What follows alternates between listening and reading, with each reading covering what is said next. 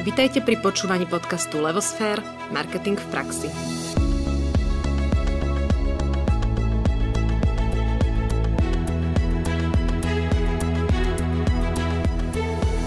Želám krásny deň všetkým našim poslucháčom.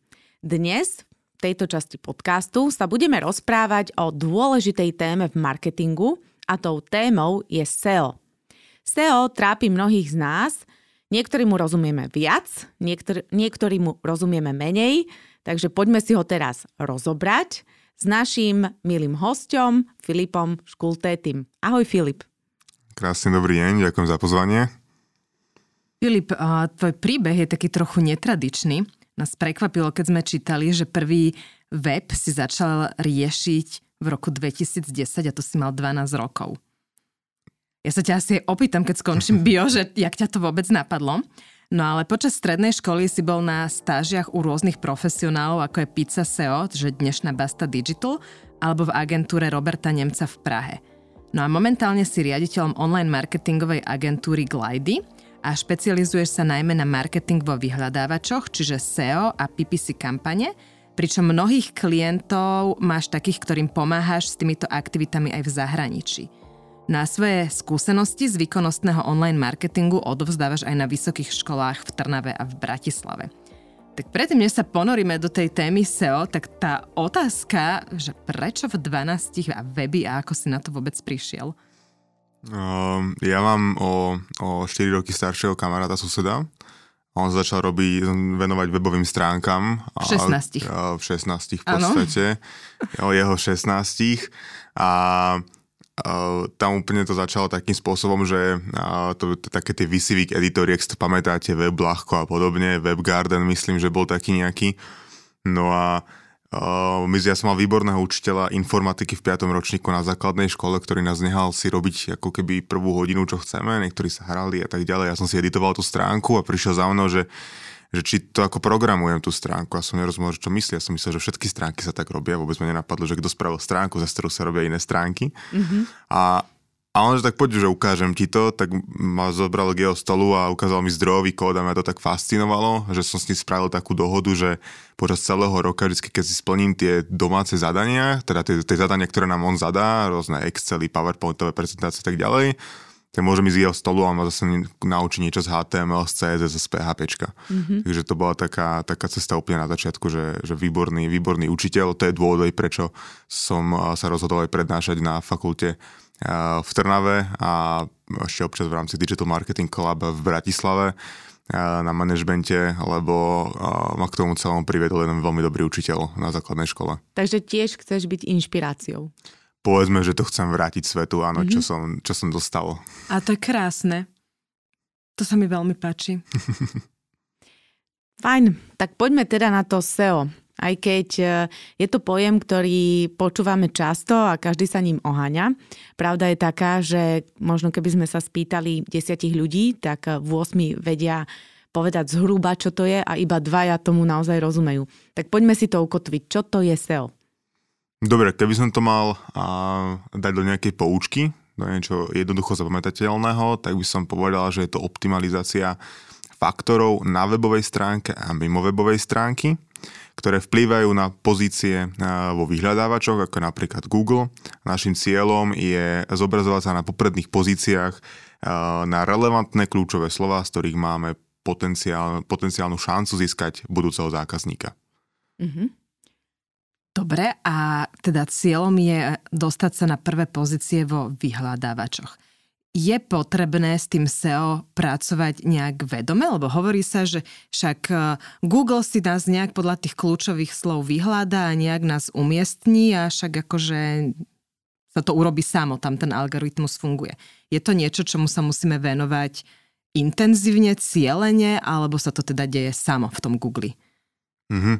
No a SEO, mňa baví SEO kvôli tomu, že keď budete následovať vlastne tie pravidlá Google, tak on vás ako keby tlačí do toho, aby ste spravili pre používateľa naozaj dobrý web po obsahovej stránke, po technickej stránke a teraz po novom už aj po stránke používateľskej skúsenosti.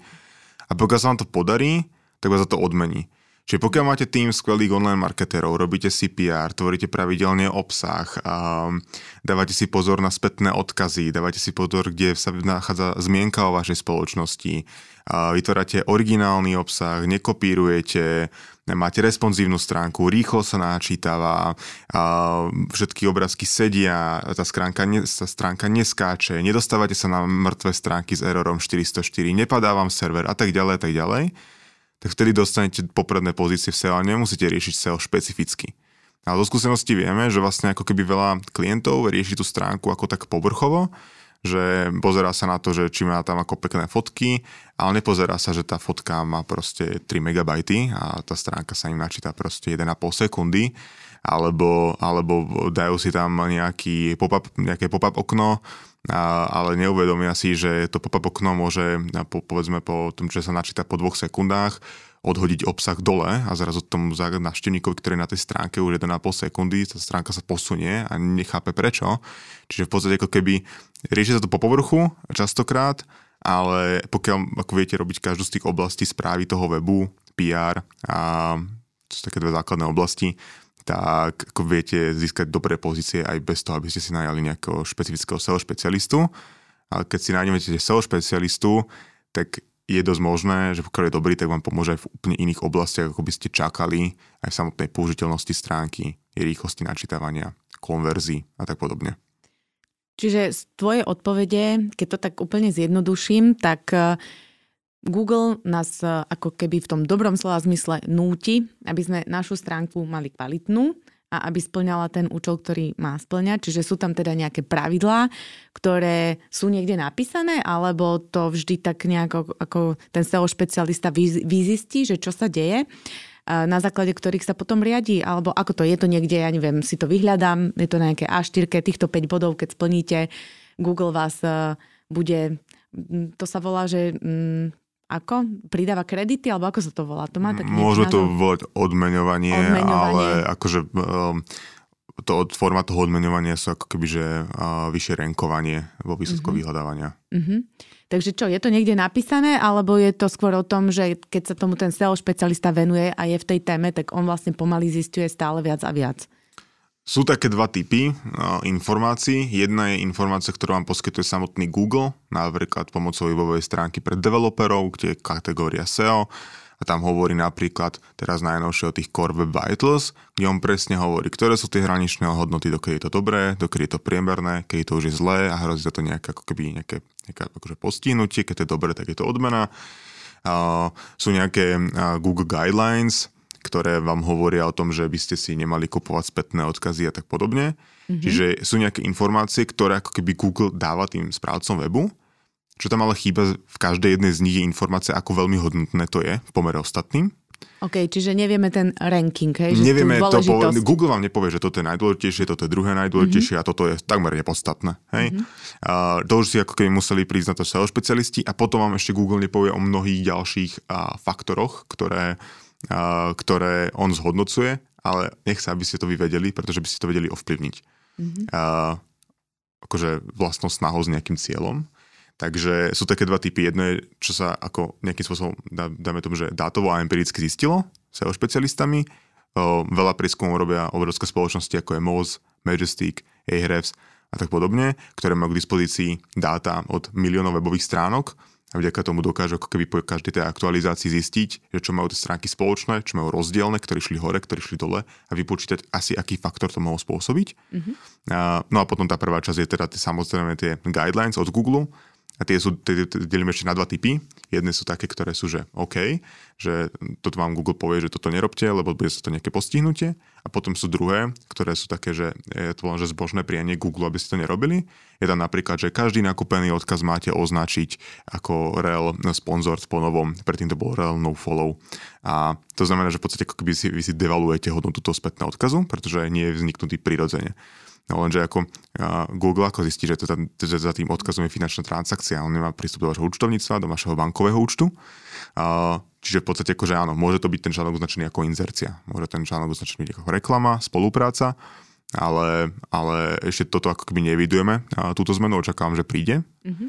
a, ale akože na slovenskom trhu, kým si on preloží všetky varianty označovania reklamy, tak to nejaký čas bude trvať. Takže, takže sme v pohode, hej? Takže sme, ešte ja si myslím, že dva roky sme s nákupom spätných odkazov úplne, úplne v pohode. Reklamná vsúvka. A teraz máme s Naďou pre vás tip na hodnotný darček pre seba, svojich obchodných partnerov alebo pre svojich klientov. Vydali sme totiž knižku Marketing v praxi. Táto kniha obsahuje 26 inšpiratívnych rozhovorov z nášho podcastu, no a vydali sme ju preto, že sme nechceli, aby hodnotné myšlienky slovenských marketérov zostali vysieť len tak vo vzduchu a preto sme ju napísali spôsobom, ako sprievodcu marketingových pojmov, významov a príkladov. Inšpirujete sa tak názormi, myšlienkami a skúsenostiami osobnosti marketingu a ponoríte sa do sveta marketingu v praxi – Knihu nájdete na našom e-shope www.levosfer.sk alebo v obľúbených knihkupectvách na celom Slovensku.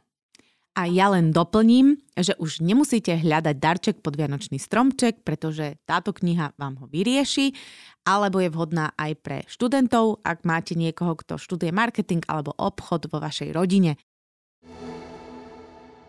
A ja mám takú otázku, lebo ty si tých faktorov vymenoval strašne veľa a poďme ich tak nejak upratať. Hovorí sa, že sú vlastne také, že on-page a off-page uh, faktory, ktoré treba zohľadňovať. Čo to znamená, aký je v nich rozdiel a čo tam patrí? Mm-hmm. V podstate Dobre si povedal, že sú dva také základné typy, on-page a off-page. Uh, to on-page faktory sú vlastne faktory, ktoré sa, má, máme možnosť ovplyvniť priamo na našej webovej stránke. To znamená, že máme k ním plný prístup, máme na nimi plnú kontrolu. Tie sa v podstate delia na také tri časti ešte, také podčasti. Jedno technické SEO, to sú faktory ako je napríklad um, čítanie máte príliš veľa 404. Čo to je 404? To je tá chyba. Aha, 404 je chyba stránky, že stránka neexistuje. Častokrát vzniká z toho dôvodu, že napríklad sa vypredá produkt a máte niekoľko možností, keď vypredáte produkt, buď označíte ten produkt na stránke, že je vypredaný a dáte nejaké alternatívy, alebo uh, proste tú, tú produktovú stránku zmážete a vtedy je dobré ju presmerovať buď na produkt, ktorý je v novšej verzie, napríklad vypráte iPhone 5, tak to presmerujete na iPhone XR, hej? Alebo, predať, alebo presmerujete tú stránku, starú stránku na kategóriu, ktorý bol ten produkt zaradený, čiže človek vidí podobné produkty, ktoré súvisia s tým produktom. Čiže to sú tie technické faktory, sú to chyby servera a, a tak podobne. Je ich ja neviem, asi zhruba my ich zhodnocujem asi, asi 40 týchto technických faktorov. Potom druhá časť, alebo podkategória on-page sú obsahové faktory, to znamená, či máte originálny obsah, či ten obsah je relevantný k tým vyhľadávacím dopytom, na ktoré sa snažíte cieliť. Či ten obsah nie je duplicitný, nielen v rámci iných strán, že ste ho niekedy skopírovali, ale v rámci vašej vlastnej stránky. Je totiž napríklad typickým problémom pri e-shopoch alebo e-shopoch je cenový bežec keď zmeníte cenu o 1 cent, tak vám vznikne nová URL adresa a zoznam produktov zostane možno až na jeden produkt úplne totožný. A vám takto môžu vzniknúť kombinátorikou milióny duplicitných stránok. A to je problém. Čiže to je napríklad obsahová, to je taký technicko-obsahový problém. A potom sú tam napríklad také informácie, že či aktualizujete staré, staré články, či vytvárate nový obsah a tak podobne. Um, No a potom tou treťou časťou, teda povedal som technické, obsahové, a treťou, ktorá podľa mňa bude v tejto dobe naberať najbližší, najbližšom období, bude tá, na ktorú sa bude Google zameriavať, je používateľská skúsenosť. Mm-hmm. Ono to začalo celé tým, a to sa malo o tom hovorilo, že vlastne Google začal zhodnocovať on-site metriky, ako je čas strany na stránke, alebo bounce rate a počet stránok na, na jednu reláciu, aby zistil, aby vlastne ako keby štatisticky nehal používateľov rozhodnúť o tom, či tá stránka je relevantná pre ten vyhľadávací dopyt. Potom zistil, že trošku spravil chybu, lebo nemyslel na stránky, ktoré dokážu ponúknuť relevantné odpovede veľmi rýchlo, napríklad, že aká je teplota, aká je mena, kurz voči českej korune a tak podobne, tak potom zaviedol ešte takú aktualizáciu, ktorá priniesá dwell time. To rozobrať nebudem, to je pomerne komplikovaná vec, ale kto chce, tak to vygoogli, je to písané ako D, dvojité V, E, L, L, time. A a teraz prišla tá veľká aktualizácia, o ktorej sa už výrazne viac hovorilo, a to je Core Web Vitals. Čiže to si môžeme potom ešte neskôr prebrať. Nech nerozprávam tak dlho k jednej otázke. Áno. No dobre, takže si nám to rozdelil vlastne do troch skupín. A teraz akože mňa to vždy tak ťaží na srdci, keď sa nás klienti pýtajú teda, že čo s tým SEO majú robiť. Teraz sme sa dozvedeli, že sú to také tri skupiny vecí, ktoré sa riešia. Ale len na on-page, ešte sme si to off-page Aha, to ešte nebola off-page? To, to bolo len on-page. Aha, dobre, tak, tak, ešte tak sa mňa s tou otázkou sekundu, keď môžeš, Aha. ešte si dovysvetlíme Vidíš? to off-page. Dobre, no, a off-page, pozor, vidíš? off-page sa delí ešte na ďalšie tri časti.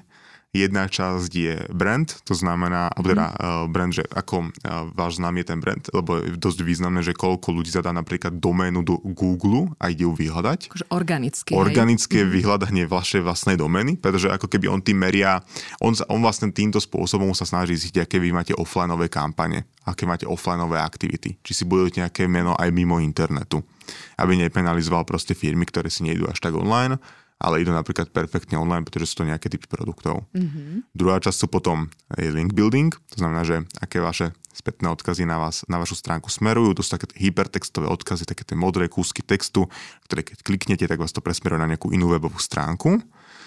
To je celá veda za tým, a to je nadlho, ale vie k tomu, myslím si, že je to asi jedna z najlepšie pokrytých tém v SEO, takže sa dá naozaj na internete dá mm-hmm. aj v slovenčine, aj v češtine, aj z kopec do, dobrých informácií.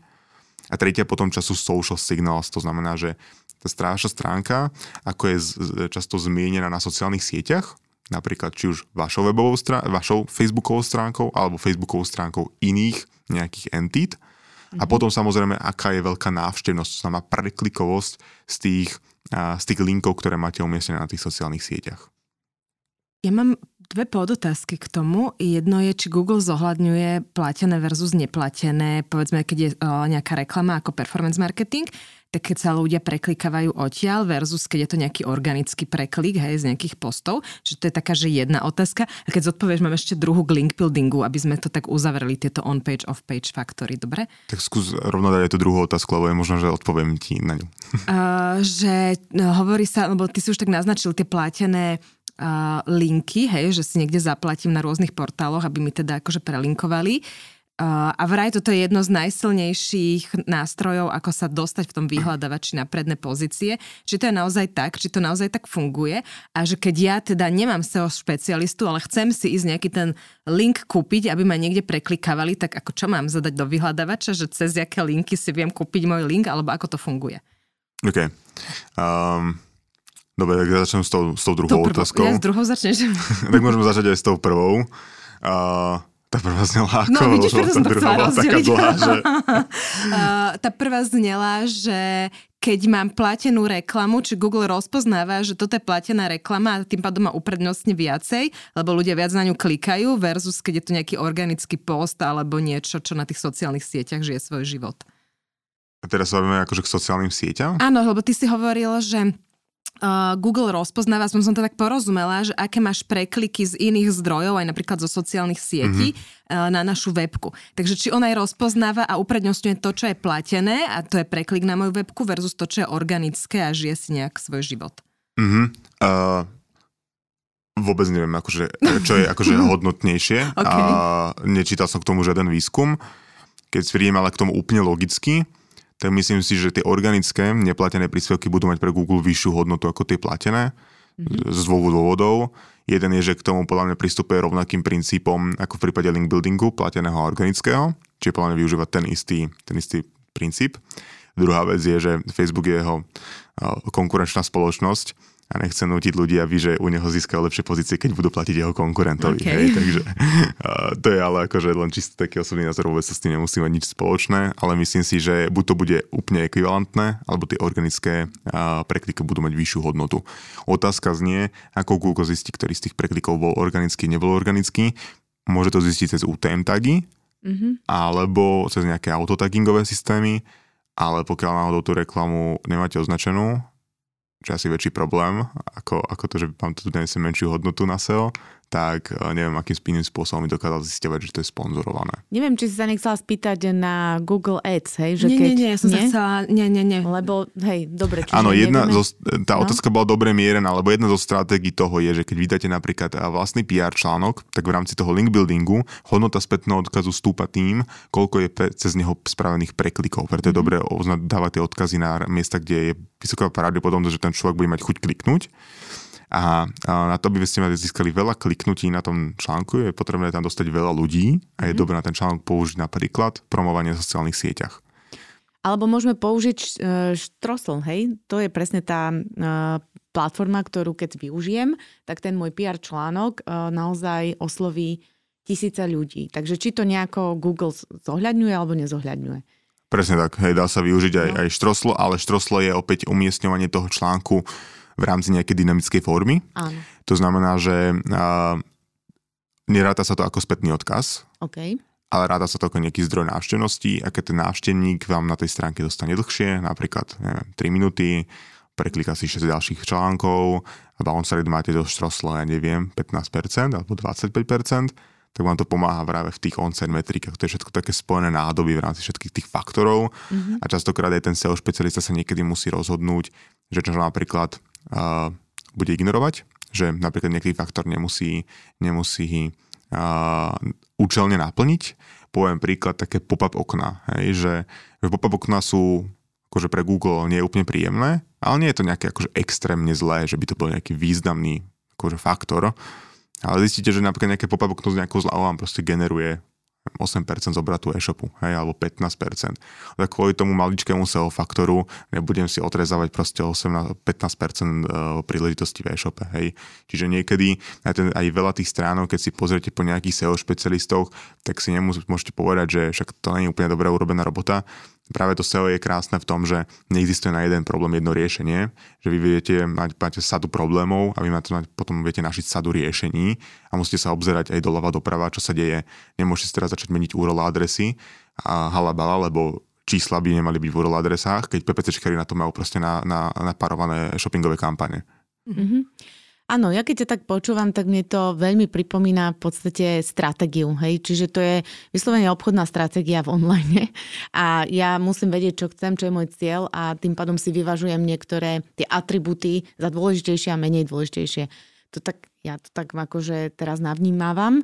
A druhá vec, ktorú si tak nejak uvedomujem, že asi tým absolútnym základom je naozaj ten, ten obsah a jeho správne dávkovanie eh, a aby to súviselo s cieľom toho e-shopu alebo toho, teda neviem, môže to byť aj portál alebo čokoľvek. A keď to robím správne a robím to k veci, tak vlastne všetky tie atributy fungujú pre mňa. Hej, mne to, akože, keby som to úplne zjednodušila. Čiže ak, ak niečo robím možno prvoplánovo a chcem len využiť systém, tak už je to stále ťažšie a ťažšie. Hej, že už ako keby aj tá hodnota, tá zmysluplnosť toho celého, čo na, na tom e-shop, ale na tej platforme robím, je dôležitá. Presne tak, len to akože vystihla úplne perfektne tých mojich 15 Veľmi minút pekne, monologu. Ešte k tomu link buildingu potom, hej? My sme na neho nezabudli. Áno, link building, prepač. Len som mala potrebu ano, to, to tak zhutniť, že v podstate už chápem aj prečo teda existujú SEO špecialisti a ja sa ešte aj spýtam potom, že akého máme hľadať, ak ho chceme, ale nechcem ti skákať do reči, takže link building. Ešte tam bola tá otázka, ten link building, vieš, a už neviem, čo som zase presne pýtala. Ale bolo to v tom duchu, že či ten link building je naozaj tak strašne kľúčový a že kde ho viem teda nakúpiť, aha, ak aha. nemám nejakého SEO špecialistu, lebo že však keď dám do Google, že chcem kúpiť linky, tak asi mi to nevyskočí. Čiže ako to funguje, toto, táto záhada? Jasné.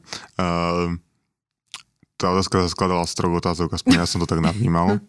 Jedna je ten... Nie si ty jedna, technický typ?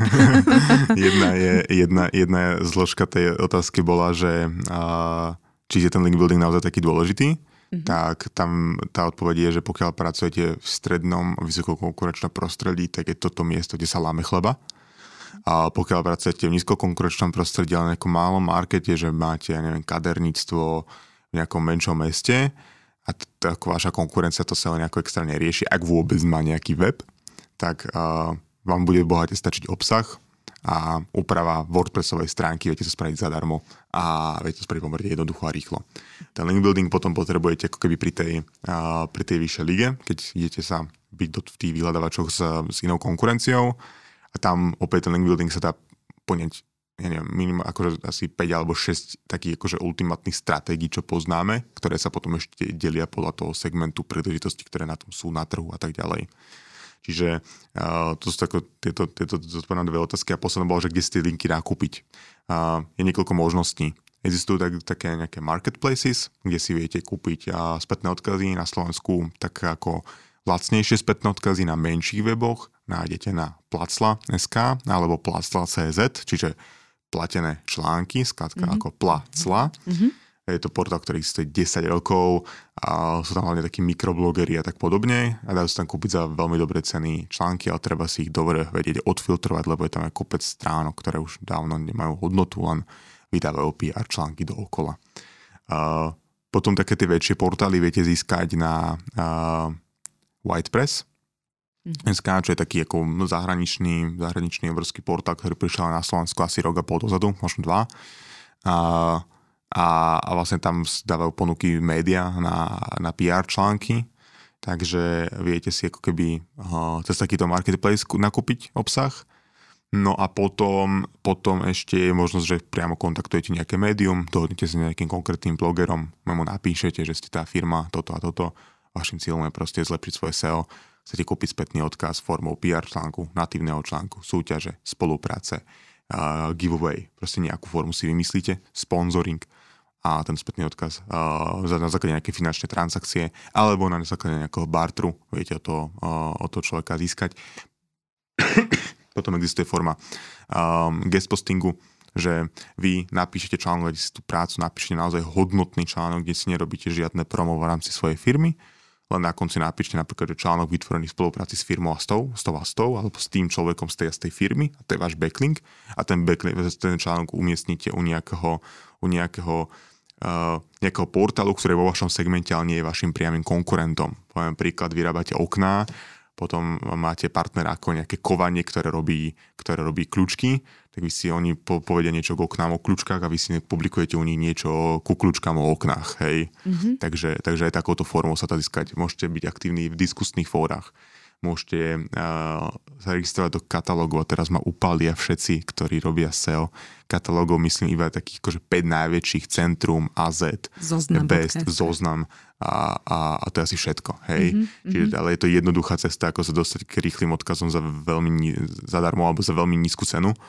Uh, čiže tých formul, form link buildingu je, je akože veľa, my máme v agentúre vypísaných akože na slovenskom trhu, čo sa to použije, akože 40 metód link buildingu, mm-hmm. ale toto sú také tie najbežnejšie a najdostupnejšie. A povedal si, že následujúce dva roky teda to bude ešte relevantné. Akože podľa mňa to bude relevantné akože ešte veľmi dlhú dobu, veľmi ale povedzme, že následujúce, podľa mňa v najbližších dvoch rokoch to, podľa mňa sa bude čoraz viac ťažovať. Ako mm-hmm. v minulosti proste prišli tie veľké aktualizácie, podľa teraz, ktoré boli ako technicky riadené, to znamená, že dalo sa zistiť, že čo presne mu vadí a obísť to. Teraz to mňa bude také, posledné aktualizácie od Google sú také nehmatateľné, že je to kombinácia nejakých faktorov, je to kombinácia ladenia i umelej inteligencie na vyhodnocovanie relevancie. A je to čoraz náročnejšie, ale, ale akože vždycky sa to dá nejako, nejako mm-hmm ošefovať. Využívať, využiť príležitosť, volajme to takto.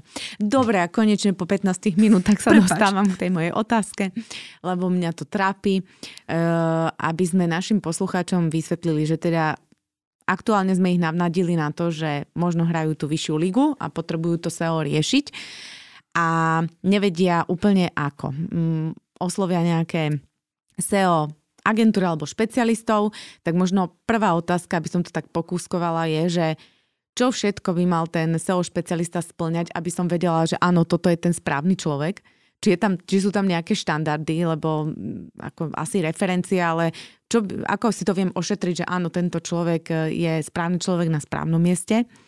Potom druhá otázka, či je to vec jednorázová, alebo lebo prečo sa na to pýtam? Častokrát e, dostaneme otázky, že aha, dostal som nejakú SEO analýzu a teraz to všetko musím robiť sám a ja to neviem a nemám na to ľudí a nemám na to čas, hej, lebo mm. nie je to vec, ktorá ma živí, aj keď v konečnom dôsledku áno, lebo však keď nevyskakujem, nedostávam zákazky.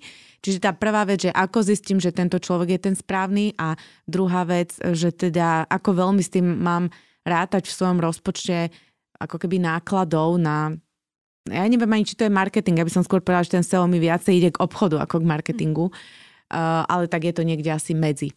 Takže keby si mohol tieto dve veci zodpovedať. Ja som si tam v tej poslednej otázke vymyslel ešte tretiu odpoveď, ale... Dobre, ale... však dáme aj tú tretiu, ale Dobre, prvú, ako toho človeka nájsť? Dobre, hej, že ako viem, že toto je ten, kto mi vie naozaj pomôcť, hej? Mm-hmm. Uh, tých SEO špecialistov na Slovensku fakt není moc veľa a okay. firiem, ktoré robia, akože, čiže podľa mňa SEO špecialistov si viete vybrať podľa mena. Uh, to je prvá vec. Častokrát tí bývajú úplne vybukovaní, takže si od nich vypýtate meno nejakého ďalšieho, ktorý nemusí byť taký známy, ale môže s ním spolupracovať. Že veľa SEO špecialistov má ešte nejakých svojich kontribútorov, ktorým ako keby posúva malých zákazníkov, ktorí pre neho napríklad nie sú zaujímaví buď finančne, alebo nie sú zaujímaví pre neho z hľadiska nejakého challenge. My tiež bereme niekedy nejaké projekty, vezme v zahraničí alebo niekde, kvôli tomu, že potrebujeme sa posunúť proste na vyššiu ligu a, a zoberieme projekty možno na hrane ziskovosti a vieme, že sa tam niečo naučíme. A, čiže dobre je a, si pýtať ako keby referencie. To je plán pri SEO špecialistov úplne, že numero uno, a, čo musíte riešiť, pretože môžete si vypýtať aj case studies, alebo iné veci, ale akože úprimne vám poviem, že viete, ako to funguje s dátami a viete si rovnaké čísla interpretovať x rôznymi spôsobmi a v SEO to platí úplne, že trojnásobne, lebo tam viete to, to SEO hrať na brand awareness, viete hrať v tej stratégii na nejaký performance, viete ho hrať na to, že ako keby chcete podporiť všetky ostatné marketingové kanály, ich konverziu a môže sa ten človek dosadiť úplne iný účel, ako bol pôvodný za tú štatistiku. Takže uh, sú super, ale akože nebral by som ich úplne alfa omega, podľa mňa to meno je o mnoho lepší filter na toho SEO špecialistu alebo nejaké renome, ktorá na tom trhu má. Potom taký dojem z tej komunikácie, ktorý, ktorú s tým SEO špecialistom máte, že uh, či sa vám snaží predať úplne všetko. Hej alebo vám povie, že toto ako nemá úplne zrovna zmysel, aby sme robili, hej, že vy keď chcete, máte tú sezónu za 4 mesiace, ten link building proste nestíhame dotiahnuť, môžeme sa zamerať na ten obsah, aby sme skonvertovali čo najviac túto sezónu. Potom, keď vám tá sezóna skončí, tak môžeme začať s link buildingom, ktorý nám dobehne akurát s nejakou efektivitou do tej novej sezóny ďalší rok. Mm-hmm. Hej, že nám niekomu proste poviete, niekto, niekto dojde s tým, že v októbri, že chcem ešte stihnúť predvianočnú sezónu, tak ako, a ktorého roku sa ho opýtam, lebo tohto už asi nie. A, čiže, čiže to je takéto, že keď sa niekto podľa mňa snaží silou mocou všetko predať, tak to je tak ako veľký výkričník. Dobre. A, to, je asi, to je asi taká vec. Kde toho svojho špecialistu nájsť? No, podľa mňa akože LinkedIn je celkom dobrý, dobré miesto, kde má aj referencie, skúsenosti, svoje predchádzajúce pozície a tak ďalej.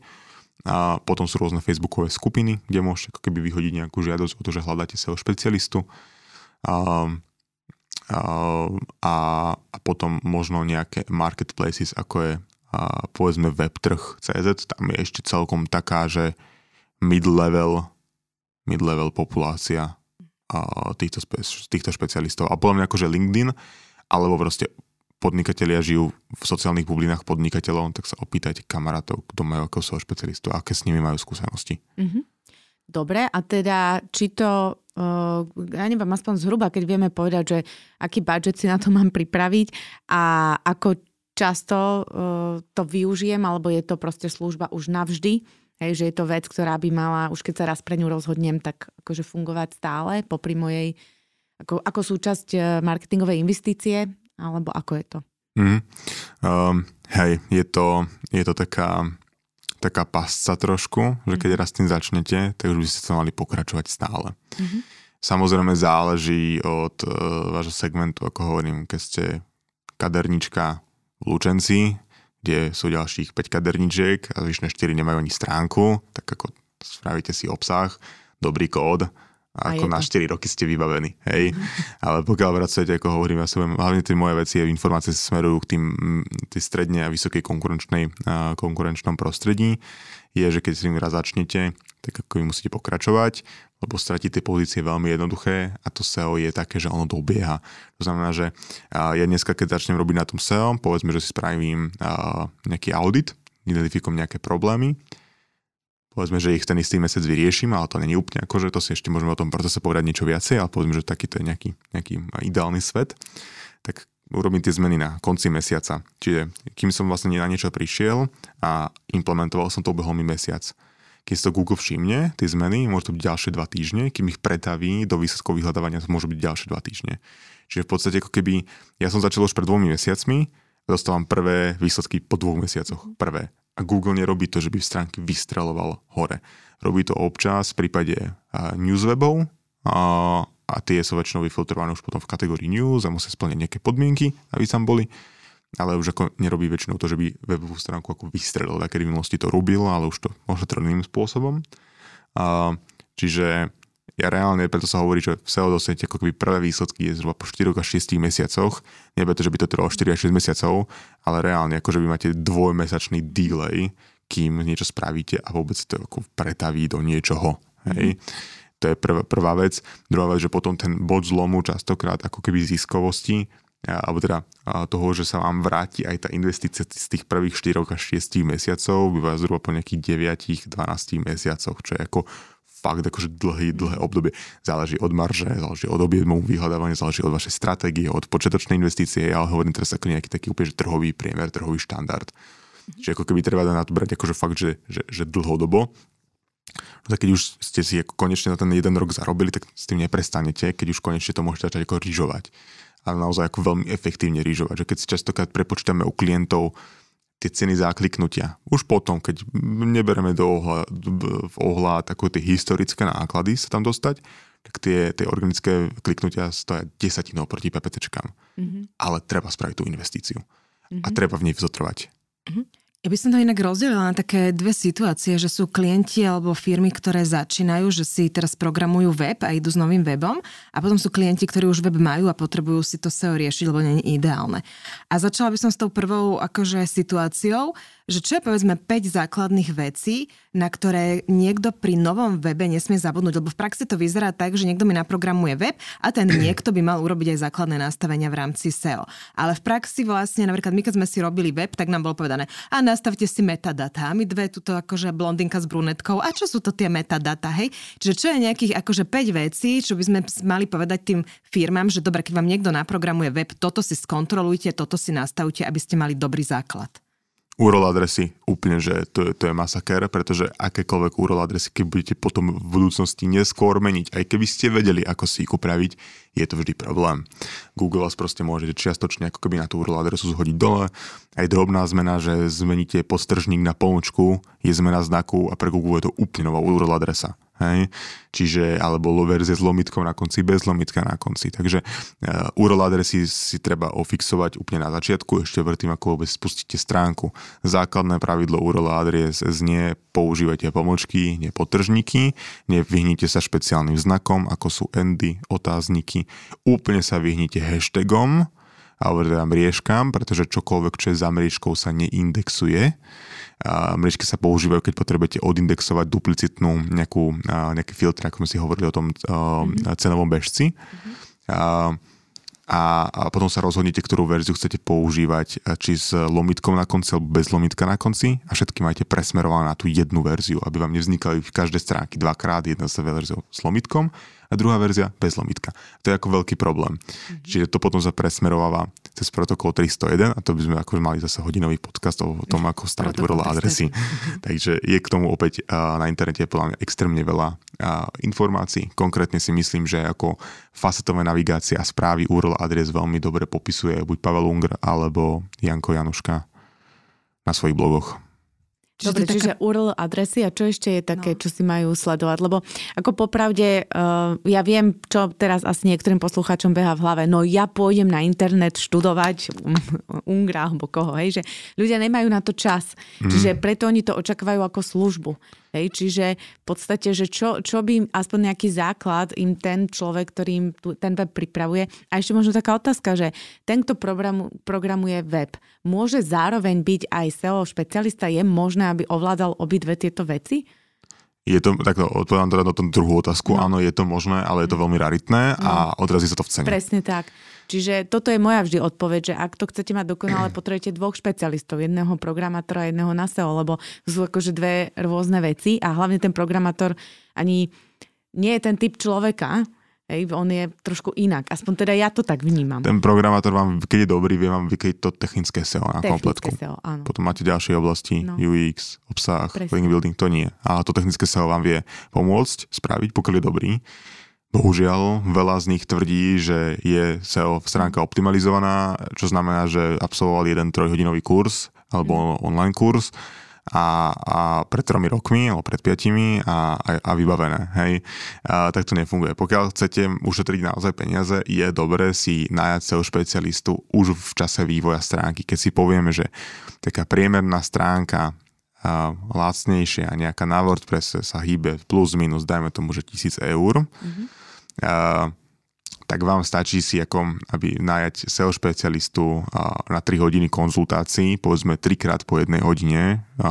Tie premerné ceny sú nejaký 30-40 eur za hodinu, takže nejakých 90 až 120 eur je investícia naviac, ktorá vám mala urobiť tu zabezpečiť, že tá stránka bude mať také tie chyby v základoch upravené. Pretože keď už vám tu tie developeri tú stránku odovzdajú, vy za ňu zaplatíte a budete chcieť niečo na nej upraviť, tak vás budú šaržovať hodinovkou, a tieto opravy väčšinou sú také, že oni sa ťažko odhadujú, takže tako, či vám tam dá hodinu, dve alebo tri naučtuje, ako ani ten celý špecialista nemusí vedieť vám povedať, či vám to nacenilo dobre, či to je reálne alebo nereálne, lebo naozaj tie stránky môžu byť komplexné.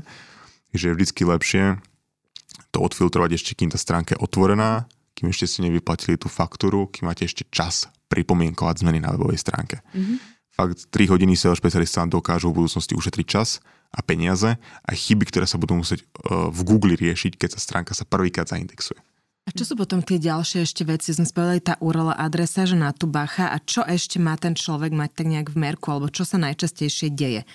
Uh, chýbajú nadpisy uh, na, na webovej stránke, že máte um, proste domovskú stránku bez nadpisov, hej, že všetko iba ako väčší, menší text, ale nie sú tam žiadne nadpisy.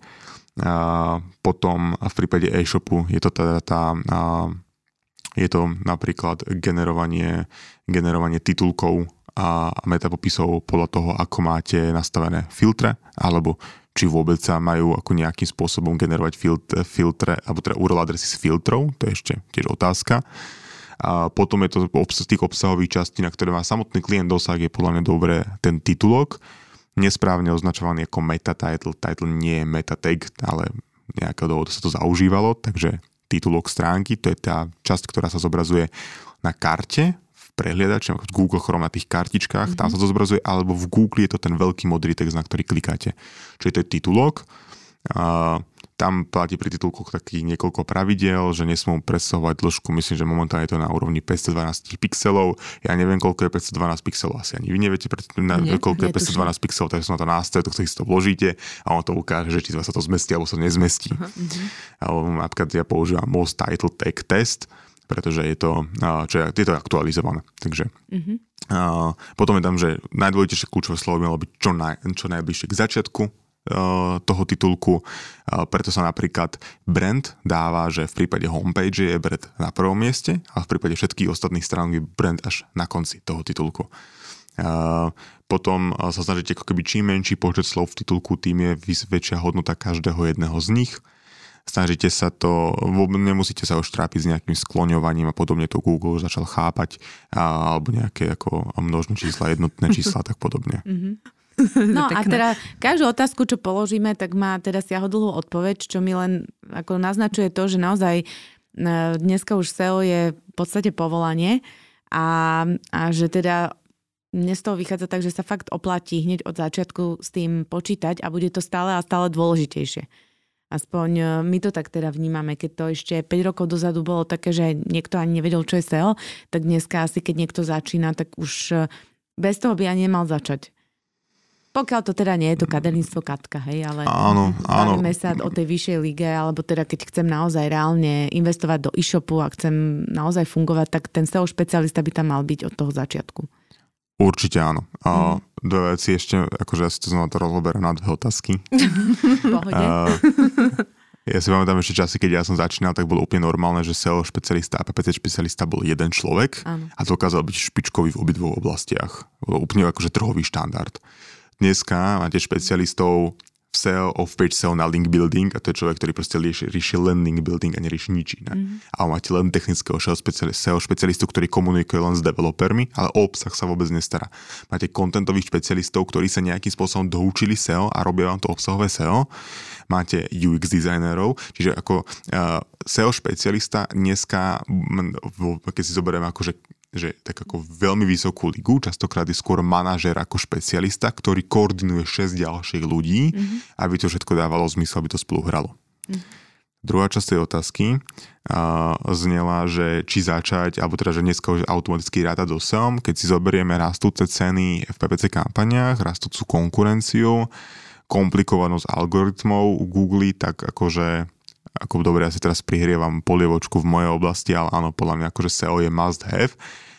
S výnimkou prípadov, že jednoducho tú vašu službu, váš produkt na internete ľudia nevyhľadávajú. Keď prenajímate bager, kde na Orave alebo, alebo, alebo niekde na juhu Slovenska, tak ako máte okruh zákazníkov zo pár stavebných firiem a tie vás už dávno poznajú a nemáte moc koho zasiahnuť cez ten internet ako nového. Hej možno si niekto chce vykopať bazén, aj, ale to je akože raz za čas nejaký zákazník. Takže pokiaľ ten váš produkt nie je vyhľadávaný na internete, tak vtedy nemá zmysel riešiť SEO, ale tu si ešte treba povedať také dve časti. Jedno je, že vy tých zákazníkov viete dostať na tú stránku cez SEO dvomi spôsobmi. Aspoň ja to delím na dva základné spôsoby. Jeden je ten, že zákazník hľadá produkt, vy ho predávate, snažíte sa na neho zacieliť. Hej, to je tak akože, také priamočiare. A to druhé, taký ten skôr brandový kanál je, že zákazník má problém, nepozná riešenie, vy ponúkate riešenie, ale najprv mu poviete, ako sa dá ten problém vyriešiť, až potom mu ponúkate svoje riešenie, typicky ja neviem, hľadám spôsob, ako cvičiť v sedavej práci Hej. A ja som predajca zdvíhacích hydraulických stolov, tak mám článok o tom 10 cvíkov, ktoré dokážete spraviť na svojej vlastnej kancelárskej stoličke a na konci článku mám umiestnenú teda nejakú informáciu, že alebo môžete ako alternatívu znížiť svoju bolesť o 46% v priemeru našich zákazníkov, keď budete trikrát po 20 minút denne pri práci stáť, čo vám umožní tento hydraulický stôl. Mm-hmm. Čiže to je ešte spôsob, akým že niekedy, niekedy má hlavne ako produkty, ktoré sú na trhu úplne nové, že ľudia ich ešte nepoznajú, tak nie sú vyhľadávané, ale môžu riešiť problémy, ktoré sú veľmi vyhľadávané. Áno. A tým sa vlastne zaoberá aj marketing, hej, že dneska aj keď to teda nie je nové, to tu je už dávno v marketingu, že nerazíme produktovú koncepciu, ale marketingovú koncepciu a tá hovorí o tom, že odpovedám na potreby a nie ponúkam svoj produkt. Čiže to sú akože dva, dva, dva rozdielne pohľady a v podstate celej marketingovej stratégie, ktoré ale uh, nie vždy sú pochopené, aj keď teda tento prístup marketingovej koncepcie je tu už tak strašne dlho. No. Ja som potom ešte mala takú tú druhú situáciu, že teda povedali sme si, čo na začiatku, keď je web, a že dá zapojiť do toho hneď špecialistu, dať si pozor na týchto 5-6 vecí. No a potom, keď už ten web máme, už teda nejak nás ten Google indexuje, už sa možno aj niekde nachádzame dobre, ale stále cítime, že tá konkurencia je silná a nie dobre, dostatočne dobre vždy vo všetkom vyskakujeme. Ty si spomenul ten audit a vlastne tú analýzu. Povedzme si v krátkosti, ako to funguje, keď si teda, alebo to už keď mám nejaký rozbehnutý web, tak už sa aj bojím do toho niečo sám zakafrať, lebo by som to mm-hmm. mohol zbabrať. Čiže nájdem si už nejakú agentúru alebo nejakého špecialistu. Ako to prebieha? Akože čo je nejaké základné fázy, že sa urobí nejaký, nejaká analýza, potom nejaká asi realizácia. Mm-hmm. Ako to je? Jasné. A tých postupov môže byť viacero v závislosti od možnosti klienta, segmentu a tak podobne, ale poviem taký ako keby nejaký že trhový štandard, ako s ktorým sa stretávame úplne, že my uh, najprv sa spraví analýza kľúčových slov. To je úplne, že alfa, omega, bez toho sa nepohnete ani v PPTčkách, ani nikde inde podľa mňa. Čiže spraví sa analýza kľúčových slov, identifikujú sa príležitosti, na ktoré sa treba prioritne zamerať. Toto sú proste kategória produktov, ktorá brutálne ide, klient hovorí, že tam má dobré marže, OK, riešiť priam prioritne toto link buildingu, v kontente a tak ďalej. Čiže analýza kľúčových slov na základe toho sa stanoví stratégia, že na čo chceme cieliť, čo chceme zasiahnuť tým webom, či chceme posunúť hore blok, alebo chceme posunúť nejaké konkrétne kategórie alebo nejaké konkrétne produkty.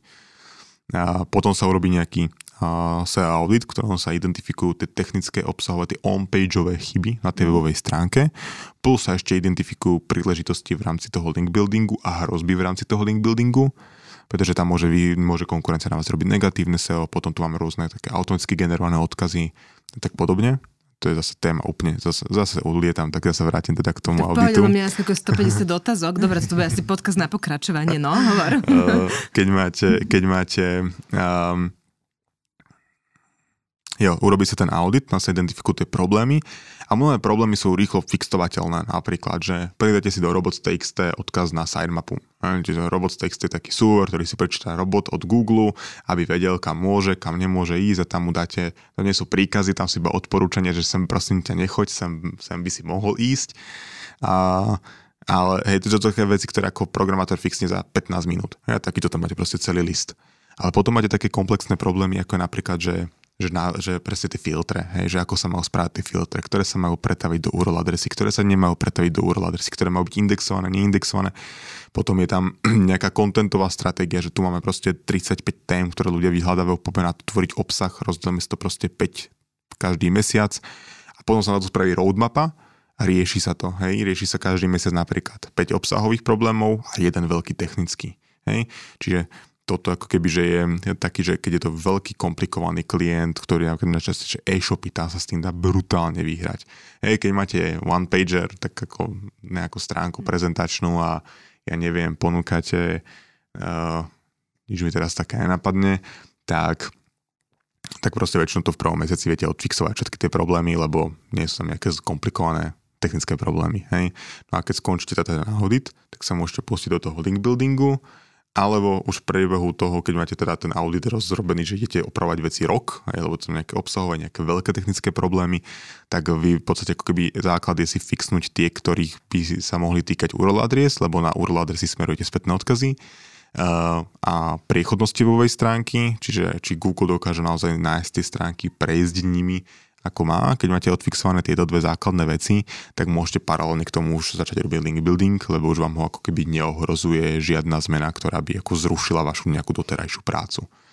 A ako to je, keď e, teda týmto prechádzam, to všetko, čo si povedal, že treba urobiť, to si robí ten klient, alebo to robíte vy ako agentúra alebo špecialisti? Ako to je? Uh, veľmi záleží. Napríklad v prípade WordPressových stránok to vieme klientovi my zapracovať priamo. Ale my riešime ako v rámci implementácie WordPress a to riešime len preto, že to je proste ako najbežnejší systém, ten sme sa to naučili. Mm-hmm. Ale u väčších klientov, väčší klienti majú svojho správcu webu, majú nejakú svoju dodávateľskú službu, takže tu treba dať pozor, že SEO sa vám skladá ako, že SEO je častokrát milne označované za bezplatný marketingový kanál, lebo neplatíte žiadnemu Google, hej, ale máte prvú zložku ceny, je cena práce toho špecialistu, ktorý vám poradí čo a ako, ktorý vám to navrhne.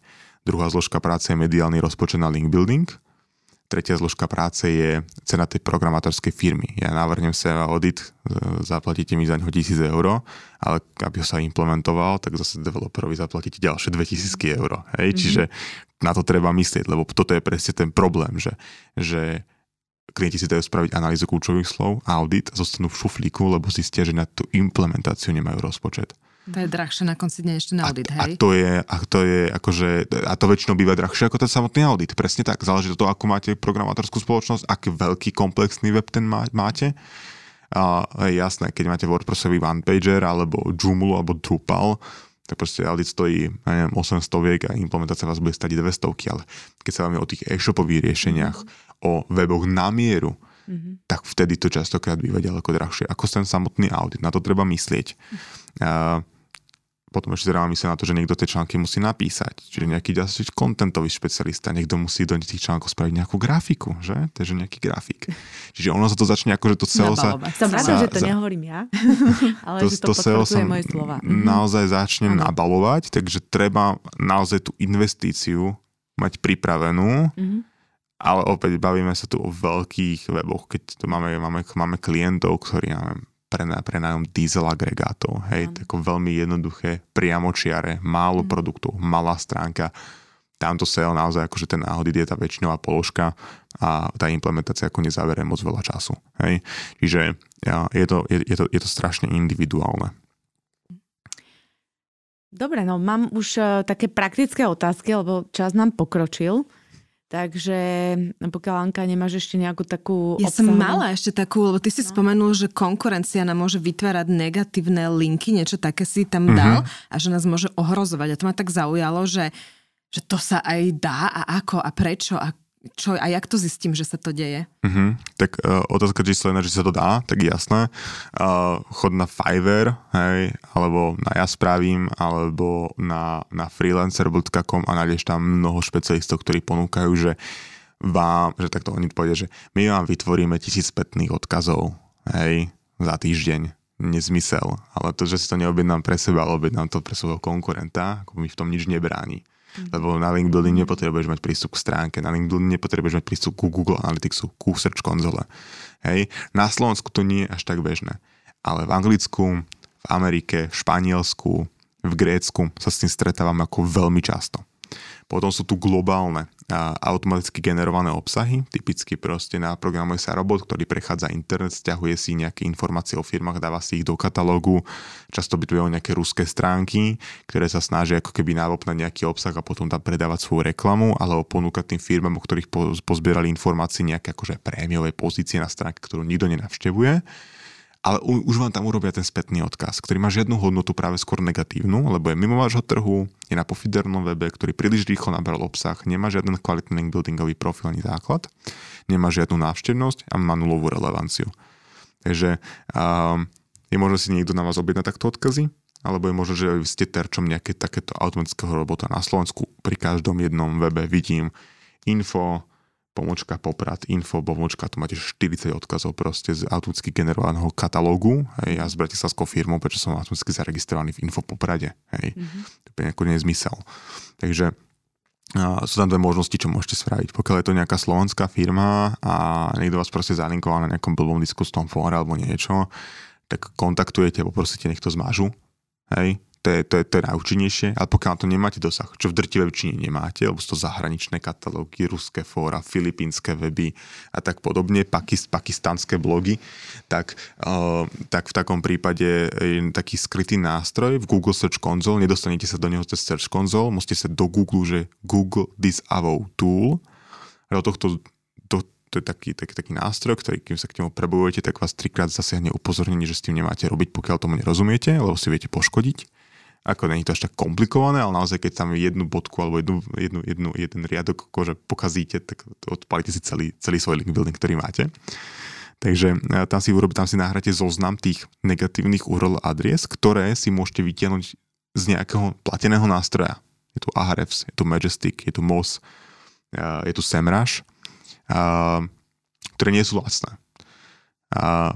Preto keď máte takéto podozrenie, radšej zaplate niekomu 10 eur, nech vám to len vypluje, on mu to zabere 10 minút roboty, hej, dáte 10 eur, aspoň trošku z toho fíčka pokryté, ale stiahnete si ten zoznam tých negatívnych odkazov, alebo vy si stiahnete zoznam všetkých odkazov a potom si musíte manuálne prejsť, mm-hmm. ktoré z nich sú negatívne. Dobrý filter hrubé je zoriť sa podľa domain ratingu, tie, ktoré sú 0 až 10, tak na akože tie, tie v drtivé väčšine budú nie dobré robím si zoznam tých negatívnych odkazov, nahrám ich do textového súboru, textový súbor nahrám do toho Google Disavow Tool a tým pádom ako keby Google pri ďalšom hodnotení tej stránky nebude tie odkazy brať v úvahu, vy v podstate ako keby dávate ruky od nich preč a počúvať s týmto nemám nič spoločné, hej Google, hej. Mm-hmm. Ako ja to inak vôbec zistím, že na mňa je takýto atak, či už teda cez toho robota, alebo niekto proste mi urobil zle. Mám šancu ja to zistiť? Uh, Môže sa to ukázať taký nepriamých signálov, napríklad a, prepad pozícií alebo mm. prepad organické návštevnosti, ale to už, keď si všimnete v tom momente, tak je to už, akože už zle. Mm-hmm. Že to už, to už je zlé.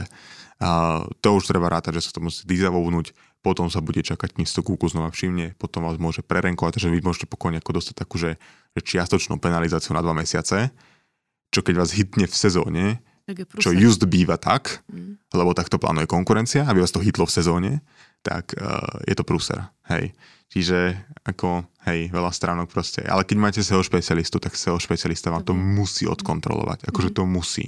Mm-hmm. Neexistuje, aby sa to, akože si on na to nedal pozor. Mm-hmm. Hej, my napríklad ako zbiehame tieto audity pri klientoch zahraničí, u ktorých vieme, že sú na to náchylnejší každé dva týždne, mm-hmm. pri slovenských, českých klientoch raz za mesiac, mm-hmm. ale, ale musí to odkontrolovať. Aké percento e-shopov má takéto ataky na Slovensku? Vieš povedať, že neviem, z vašich na, klientov? Z našich klientov to možno 10% na Slovensku, v zahraničí, čo máme klientov, alebo čo máme akože klientov, ktorí aj pôsobia na Slovensku, ale aj v zahraničí, možno 30%.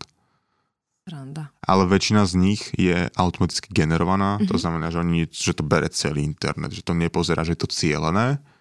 Potom tí vo vysokokonkurečných dostávajú vyslovene, že cieľené, že za 3 dní tisíc pakistánskych webov. Hej, a to akože vás, to stojí sa zbaviť tých odkazov 5 hodín roboty, čo pre, pri, pri plate SEO špecialistu môže byť 250 eur a od toho vášho konkurenta to na Fiverr, na Fiverr stalo 10 dolárov. To je mm-hmm. na mhm. tomto najhoršie, že to strašne dostupné a že to vôbec nie je ťažké. Mhm. No dobre, tak toto nepočúva nikto, hej, nech sa tu takéto praktiky na Slovensku nerobia. dobre, my už naozaj budeme musieť e, ukončiť, čak e, je možné, Filip, že si ťa ešte párkrát zavoláme, lebo však tých tém tu bolo otvorených veľa. A presne o tom je aj to SEO, hej, že proste jak to človek spoznáva, tak zistí, že a ešte toto, a ešte toto, a ešte toto, a ešte toto. Takže asi aj náš podcast bude na pokračovanie. Ja ešte jednu praktickú otázku na SSL certifikát, mm-hmm. lebo na to je tiež tak veľa otázok, takže keby si nám e, povedal, že čo to je, kde ho, e, prípadne kde ho získa, či ho fakt musí mať každý web a potom sa už dostaneme k záverečnej otázke. Dobre. SSL certifikát, netuším, čo znamená tá skratka, ale prakticky znamená taký ten zelený zámoček, ktorý máte pri URL adrese v ľavom hornom rohu.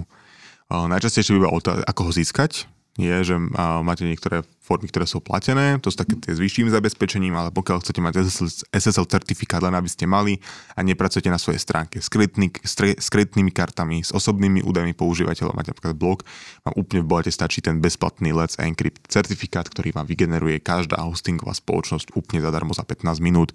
Väčšinou majú na to nejaké rozhranie v tých ich systémoch, že tam idete, SSL certifikát, Let's Encrypt, vygenerovať, vygeneruje, hotovo, vybavené a do pol hodiny sa to prejaví. A potom máte tie rôzne vyššie úrovne, hej, tie certifikáty, neviem, tie sa môžu vyšplať po tie, tie najlacnejšie stáť tak niekoľko desiatok eur, potom je to nejaké stovky eur, samozrejme banky majú za, za 10 tisíce eur, hej, ale tie musí mať akú vysokú úroveň. Ten SSL certifikát znamená v podstate to, že je používateľ a server a ten používateľ sa pripojí na server, ktorému odosiela napríklad nejaké svoje prihlasovacie údaje a server mu vracia nejakú odpoveď. SSL certifikát spraví to, že on tu on, uh, najprv tie údaje, ktoré tam on posiela, tie dopity zašifruje, po jednej linke pošle šifry, po druhej linke pošle kľúč, na druhej strane to server dostane obidve veci, rozšifruje a opäť zašifruje a posiela náspäť. Čiže tá komunikácia šifrovaná a keď sa niekto napojí napríklad na Wi-Fi router, ktorý je medzi vami, tak podchytí buď kľúč alebo hešovanú správu, ale jedno bez druhého mu je to na, nič. nič. Mm-hmm. Hej, čiže to je ako, ako základný... Čiže mal by to mať každý. No. no a keď sa pozrieme na to z hľadiska SEO, mm-hmm. tak by to mal mať každý, pretože dva roky dozadu si Google povedal, že chce spraviť z internetu trošičku bezpečnejšie miesto mm-hmm. A zaviedol, že proste ako SSL certifikát je hodnotiaci faktor. Maličký, ale je. Ale hovorím, je to 15 minút roboty, je to zadarmo, prečo by ste to nemohli mať. A dô, je to dôveryhodnosť. A potom ešte Google Chrome, tie nové aktualizácie, keď to nemáte, tak vám vyskočí takéto okno, že táto stránka môže byť potenciálna hrozba. A tam musíte kliknúť na rozšírenie a až potom tam kliknúť v texte na nejaký odkaz medzi šiestimi ďalšími, že chcem pokračovať na stránku a to vám môže spraviť akože strašnú odchodovať z webovej stránky. Čiže áno, SSL certifikát, nič vás to nestojí, stojí vás to 15 minút času, určite áno. Mm-hmm. Takže poďme na tú poslednú otázku. Čo by si odporučil našim poslucháčom v súvislosti s marketingom? Akokoľvek to pojme, že je na tebe. Uh, keď ste ešte začali robiť obsah, tak začnete robiť obsah. Obsah viete zrecyklovať enormným spôsobom. Uh, my napríklad tu robíme podcast, ale keď sme tu mali kameru, tak máte obsah na YouTube, Máte obsah na sociálne siete, máte rozstrihané obsah do storiek, máte podcast, ktorý môžete dať na X platformiem, môžete urobiť z toho článok, môžete z toho spraviť minisériu článkov. Knihu. Môžete z toho, môžete, môžete, môžete niekoľko podcastov spojiť do knihy, takže, a to myslím, že ste spravili. Áno, áno, preto som to spomenula. My máme aj YouTube, len ja by som ti hneď na to odpovedala, že, že, že áno, len toto všetko stojí času a peňazí. A hostia sú a hostia, v strese z tej kamery, a z kamery, spôsobom. A zrazu ten podcast už nie je podcast, ale už e, stráca to fluidum. Ale, ale dobre, áno, máš pravdu. Máš pravdu. Áno, obsah, ktorý Čiže podľa mňa akože ultimátna marketingová rada je, že vymyslíte si obsah inteligentne, aby ste vytvorili jeden obsah a dokázali ho rozstrihať na všetky sociálne siete tak, aby tam pasoval nerobte si pre každú obsahovú, pre, každú, pre každý marketingový kanál úplne špecifický obsah, lebo vás to bude stať strašný čas, strašné peniaze. Keď to rozdrobíte, tak vy budete permanentne na tom pracovať a na tých jednotlivých kanáloch vidie iba raz za čas niečo. Hej. A pomôže vám to v SEO, pomôže vám to v brand buildingu, pomôže vám to v Evernesse, pomôže vám to v budovaní vzťahu, pomôže vám to v PR, získaní mena, dôveryhodnosti, dokazovaní odbornosti. A pokiaľ vás niekto zacituje, niekto preberie váš odkaz, ako sme na Slovensku, je to také zbožné prianie, ale aj vás zazdrojuje, tak máte spätný odkaz. Veľmi relevantný, veľmi kvalitný. Takže podľa mňa obsah je niečo, čo dnešní podnikatelia dokážu začať. Je to asi najlacnejšie. Je to, podľa mňa, podľa mňa tvorba obsahu je najlepší pomerce na výkon. Mm-hmm. Super. Tak ďakujeme pekne za všetky cenné rady, aj za tvoj záujem a to, že si nám tak, to tak trpezlivo vysvetloval celé. Predpokladám, že sa nevidíme posledný krát, Filip, takže, takže nelúčime sa navždy. No a lúčime sa aj s vami, milí poslucháči. Počujeme sa pri ďalšom podcaste Marketing v praxi. Ak sa vám páčia naše podcasty a chceli by ste mať tie najdôležitejšie epizódy fyzicky uložené vo vašej knižnici, zajdite na náš e-shop a dozviete sa viac. Prajeme krásny deň. Dovidenia. Ďakujem pekne za pozvanie. Dovidenia.